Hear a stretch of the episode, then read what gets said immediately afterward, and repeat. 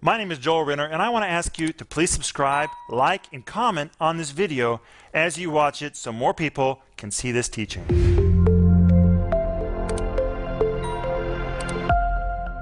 Welcome to Home Group. This is Monday night. I am so glad to be with you. I wish Denise was here, but she's going to be gone one more week. But in the place of Denise, I have two of my favorite people on the planet. Paul Renner and Joel Renner. Hey, guys. It is so good to be with both of you. I'm really glad to be here. And, you know, right now, a lot of people are talking about coronavirus and all kinds of viruses. And I want to tell you something. This is not the end. Jesus said at the end of the age that there would be plagues and pestilence. It's very, it's plural in Greek, which means when this one's done, there's going to be another one. And there's going to be another one. And there's going to be another one. And we're told very clearly in Scripture not to be jarred by all of these events. Keep your head on straight, and remember, we have the answer. Jesus is healing power. And when Jesus walked into the Pool of Bethesda, he was the answer for the sick people in that place. Mm-hmm. And we have the answer. He is Jesus. He lives inside us. Everywhere we go, we take the answer with us. Wow. Amen. Praise Jesus. Hey, but tonight, guys, we're going to do tonight and all this week. Every home group this week is going to be called Do You Want to Be Healed? And it's going to be based on our study guide called Do You Want to Be Healed? And actually, I have a whole series on this. If you are interested in it, it's on our store, on our website. The study guide is so wonderful. It's kind of an odd question. Doesn't everyone want to be healed? Well, everybody says they want to be healed, but everybody really doesn't want to be healed. You know, your mother just told me a story about when she was healed of acne. Your mother didn't just have acne, she had cystic acne. They went through all five layers of skin on her face and on her neck. And one day the Holy Spirit said, Denise, do you really want to be healed? And she thought that was an odd question. But then the Lord revealed to her that she had enjoyed the attention and the pity she had received from her mother mm. because of her sickness. And though she, though she said she wanted to be healed, there was still something in her that kind of relished that attention, and she had to repent of that before she could be healed. Sometimes there are things in our character that stop us from being healed. And when Jesus came into the Pool of Bethesda, he strangely asked a man who had been sick for thirty-eight years, do you really want to be healed? And Jesus is still asking people that question today. And sometimes people have become so comfortable in their infirmity that it's easier to stay sick than to be healed and have to change. For example, the man in the Pool of Bethesda, have you ever thought about it? thirty-eight years he had been sick. He had not had a job in thirty-eight years. He had not had new education in thirty-eight years. For thirty-eight years, he'd lived on the social system. Somebody else had fed him. He hadn't had to worry about rent or any bills or anything else.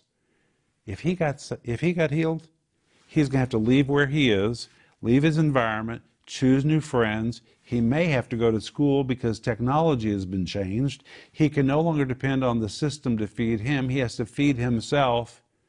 It's not just a matter of feeling better.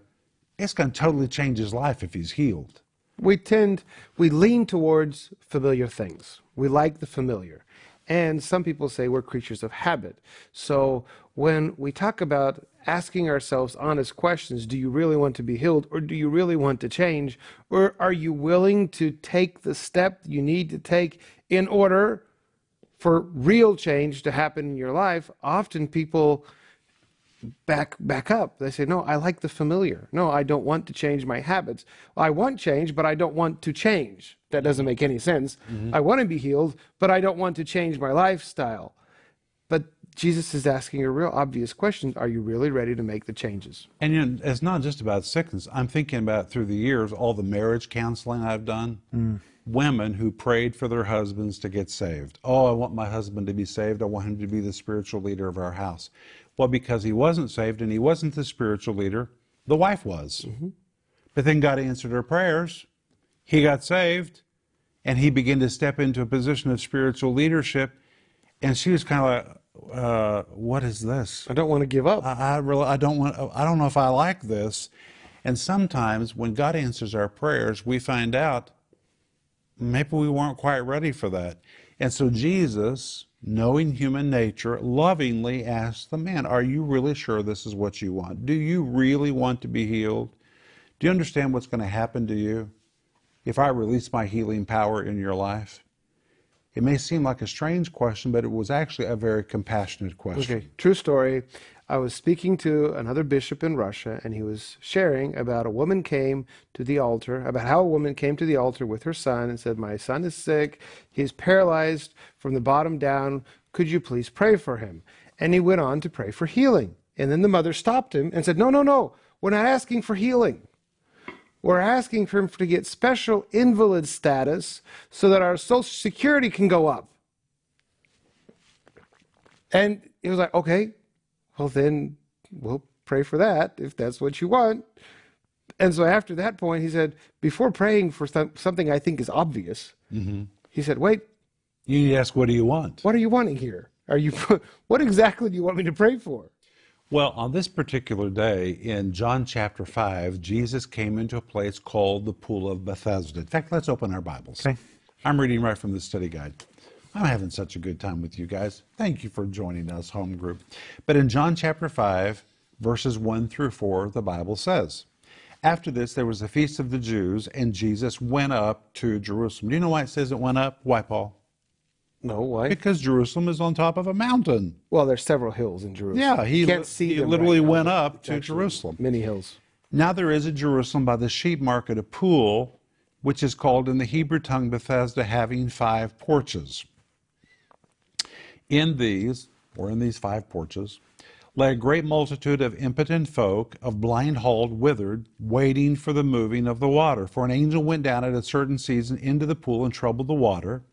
Whosoever then first, after the troubling of the water, stepped in, was made whole of whatsoever disease he had. But notice it says, now there is at Jerusalem by the sheep market a pool, which is called in the Hebrew tongue Bethesda, having five porches. Let me tell you about the Pool of Bethesda, and let me tell you where it was and why Jesus was probably in that neighborhood that day. The Pool of Bethesda was located on the backside of the Temple Mount. Well, the Temple Mount was surrounded by a wall, and on the backside of the wall is a famous road, which even today is called the Via Dolorosa. And if you cross the Via Dolorosa and kind of turn right and walk toward Stephen's Gate, which is on the side of Jerusalem, that goes down to the Kidron Valley, which then goes up to the Mount of Olives, you pass this big arch. And when you walk through that arch, you walk into a territory, which is the Pool of Bethesda. But during the time that Jesus was there, it was a very remote area because it was on the backside of the temple. It was kind of an exclusive area. People normally wouldn't be in that area. And why was Jesus there on that day? Because it was kind of an off-limits area. Well, it's very interesting. I'll tell you something interesting. If you walk through what was one time called Stephen's Gate, today it's called the Lion's Gates, on that side of the Temple Mount, on the side that goes down to the Kidron Valley and that goes up to the Mount of Olives, if you come in that gate on that side of Jerusalem, and you walk along the back wall of the temple, eventually you come to the arch that leads into the Pool of Bethesda. But just before you get to that, there's a very ancient building. And if you read the plaque, which is on the side of the building, you'll be quite shocked to see what it says. And the plaque says, and it is authenticated, that this was the place where the Virgin Mary's mother lived. Wow. It's not where the Virgin Mary was born, but it's where her her her grand her mother lived, to where her mother was born, where her grandparents lived. Interesting. And so that would have been Jesus' great-grandparents. And it was right near the Pool of Bethesda on the backside of the temple wall. Well, Jesus' family was a very religious family, so it makes sense that they lived close to the Temple Mount. And in fact, today, if you go into the very, very bottom of that building, there's a staircase that goes down, down, down. And when you get down to the basement, there really is the remnants of a first century house. Mm-hmm. It's in the very bottom of that building. Have you guys either been there? No, I haven't. You know, it's amazing to me. All these pilgrims come to Jerusalem to go to the Pool of Bethesda, and they just walk right by it, and they don't even know what they're passing. Wow. So it's very possible that Jesus was in the neighborhood to see his great-grandparents. Jesus had grandparents, and Jesus had great-grandparents. Well, if that's the case, he came out, turned right. I have never heard you said that. Say that before. Why? You've never said that ever in your teachings on Sundays. Jesus had parents, grandparents, great-grandparents. I mean, of course he did. I know, you just never, I've never heard you say that in a message. Did you enjoy that? I did. Okay. Yeah. Well, Jesus hangs a right, turns, turns right into the Pool of Bethesda. What is the Pool of Bethesda? Well, the Pool of Bethesda, first of all, was not a place for sick people. It was a place that originally was like the country club of Jerusalem. It was crystal clear, pure water. And in fact, the water there was so magnificent that the wealthy, who we today would call the intelligentsia, a lot of the priesthood, who were considered to be the politicians and the rich people of Jerusalem, they would come to the Pool of Bethesda. Pool of Bethesda was not the original name. The sick people called it the Pool of Bethesda. And they kind of claimed this as their territory. And it was very exclusive. It was walled. Nobody could go in there. And because the water was so wonderful, they would swim there. They would eat there.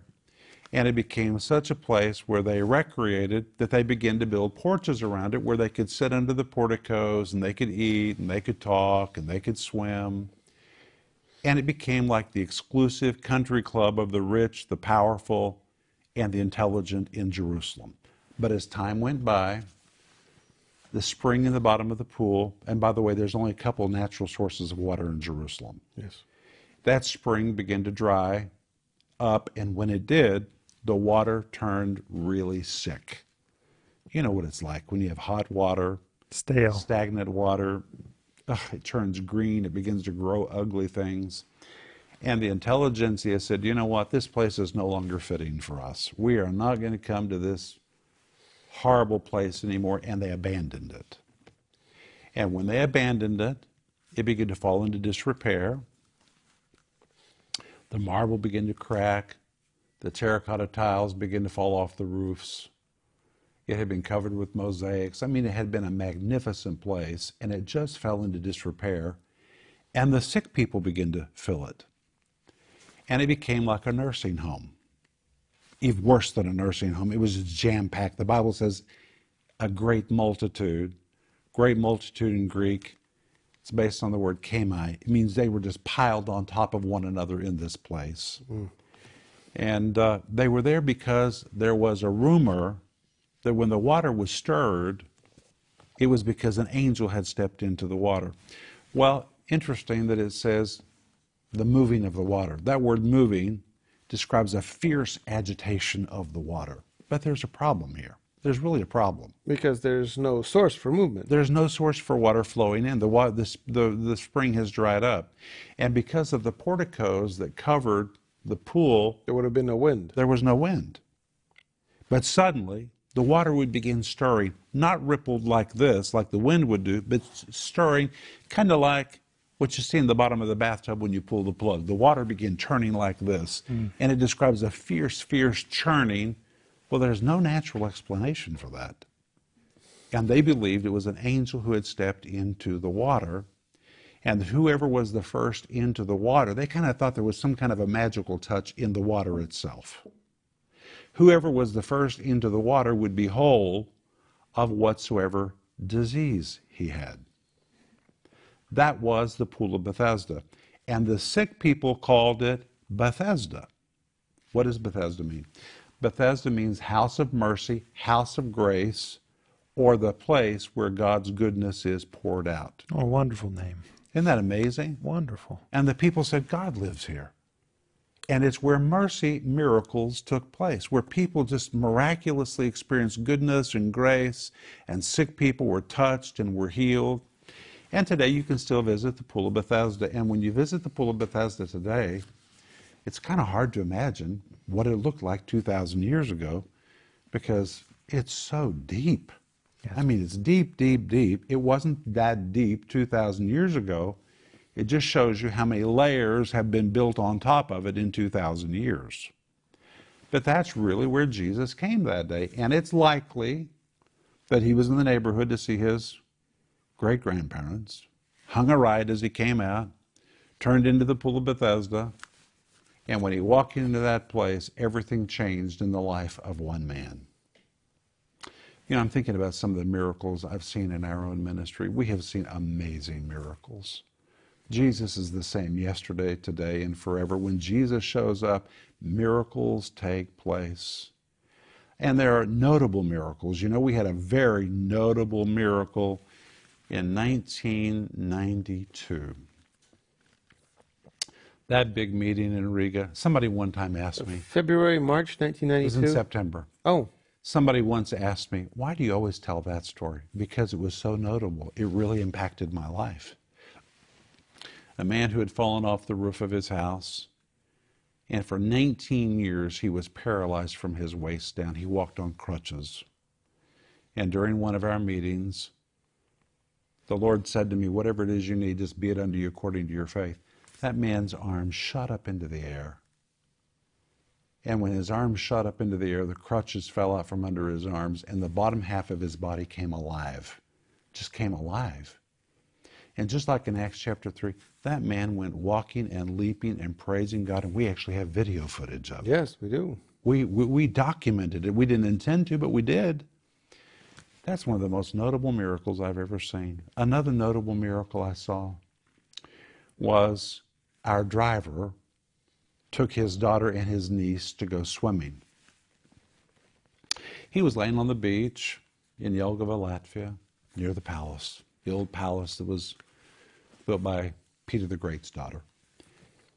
And when he got up to check on the girls, they were gone. Well, they drowned, and they had sunk to the bottom of the river. Nobody knows how long they were on the bottom of the river. But a lot of people were on the beach that day, so everybody's diving in, trying to find the kids. They find them, they pull them out, these two girls, which each were nine years old. And there was a doctor there who was swimming, so he resuscitated them. They rushed them to the hospital, and they were put on life support, and they were both brain dead. They were brain dead. And for thirty days, an amazing thing took place in their hospital room. Our daughter's body was laying here in one bed. Her cousin, his niece, was laying in the other bed. Our driver was a new Christian, and he asked us to come and pray every day. His brother was not a Christian, believed in witchcraft, so he called a witch every day. And this is in the same room. It's in the same room. So in the same room every day, on one side of the room there is a witch who is using her hands and speaking incantations over one girl. At the same time, on the other side of the room are believers laying hands in the name of Jesus. It's like a contest of powers, light and darkness in the same room. And as the thirty days went by, the one girl that was receiving witchcraft, her limbs began to turn black, they began to curl up, and she just died right in front of people. They buried her. And the other girl looked like Sleeping Beauty. She just kept breathing. She was on life support. And the doctor kept saying, we need to turn this machine off. This girl's dead. But you know what? At the end of thirty days, she just sat straight up in her bed. She said, where am I? She had no memory of what happened. It was just like in Mark chapter five when Jesus raised that little girl from the dead, and she, Jesus said, give her something to eat. When that little girl sat up, she said, can I please have something to eat?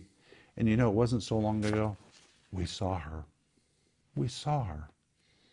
A girl really raised from the dead. That was a notable miracle. Mm-hmm.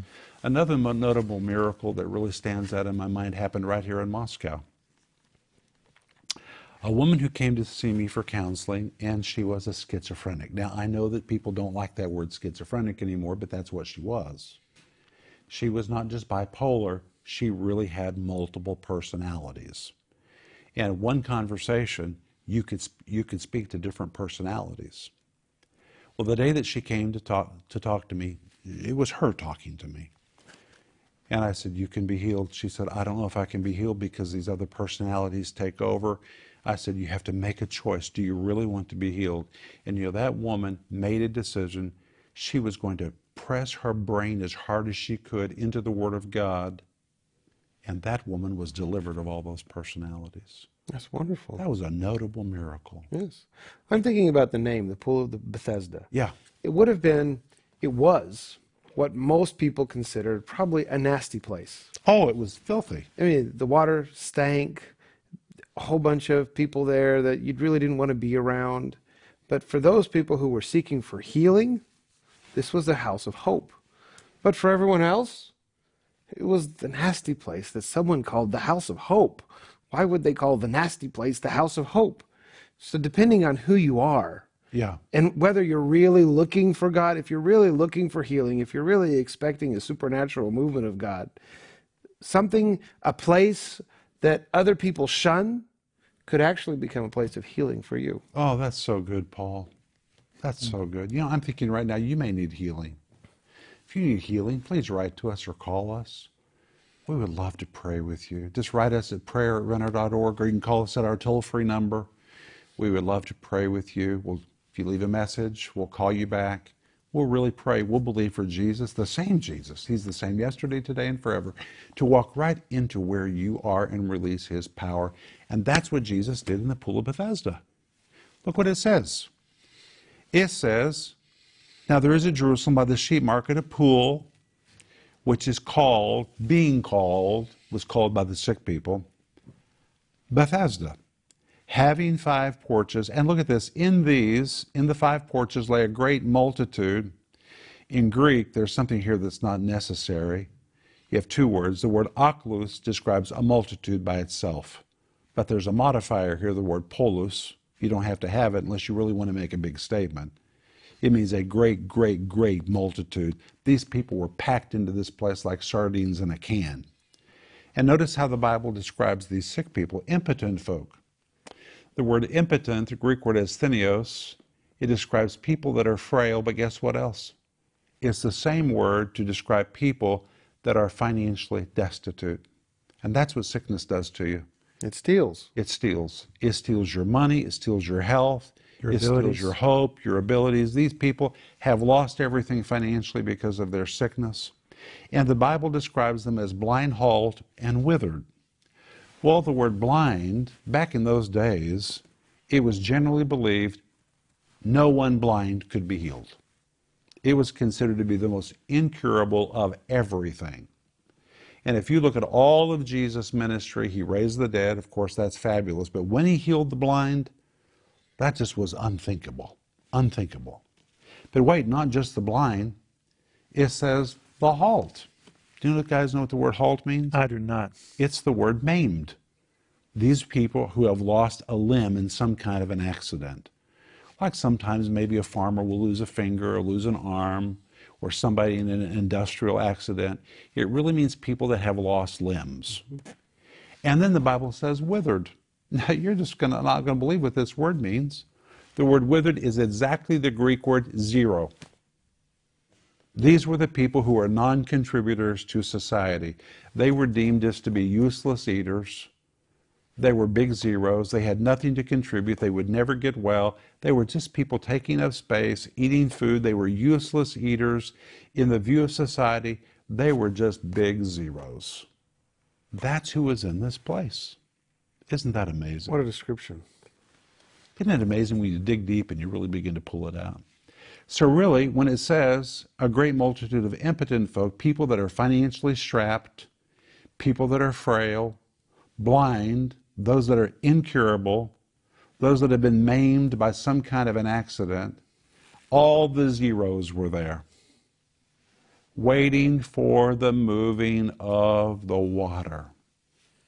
For an angel went down at a certain season into the pool and troubled the water.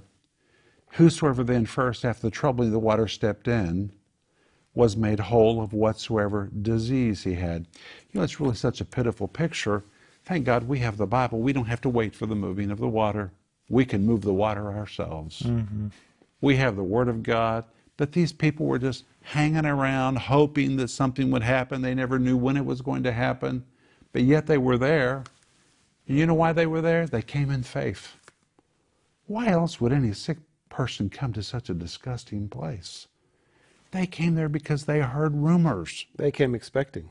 They came expecting. And there was one man who had been there for thirty-eight years. And perhaps, I think this is also important, if someone had family or someone that could take care of them, maybe they didn't have a need to come to a place like this. But for many people who were lonely and lost all source of income, they would have been forced to come to a place like this. Possibly, Paul, very possibly. But there was one man who was there for thirty-eight years, and this is what we're going to pick up tomorrow. And Jesus came into that place. And you know what else was amazing to me? For Jesus to walk to that one man that had been sick for thirty-eight years, he had to step over a whole lot of people just to get to that one man. And you know, when your faith is right, Jesus will step over anything to get to you. Jesus had to go step over a lot of things to get to that one man because he saw something in that man. That man was ready for a touch. And Jesus knows those that are ready right now. He comes right to them. That might be you. Amen. We'd love to pray for you. Just call us or write to us. But hey, thanks for being with us. We're out of time. Can you believe this just went like that, guys? So enjoyable. Thank you. Oh, I'm looking forward to tomorrow night. Please don't miss tomorrow night. We're going to come back tomorrow night and finish talking about, do you want to be healed? And by the way, you can order this on our website or the whole series that goes with it. But Father, we thank you for the healing power of God, that you're the same yesterday, today, and forever. In Jesus' name, amen. Amen. See you tomorrow. Wow, wasn't that a great teaching? My friends, I want to ask you to please like, subscribe, and comment on that video you just watched so more people can see it.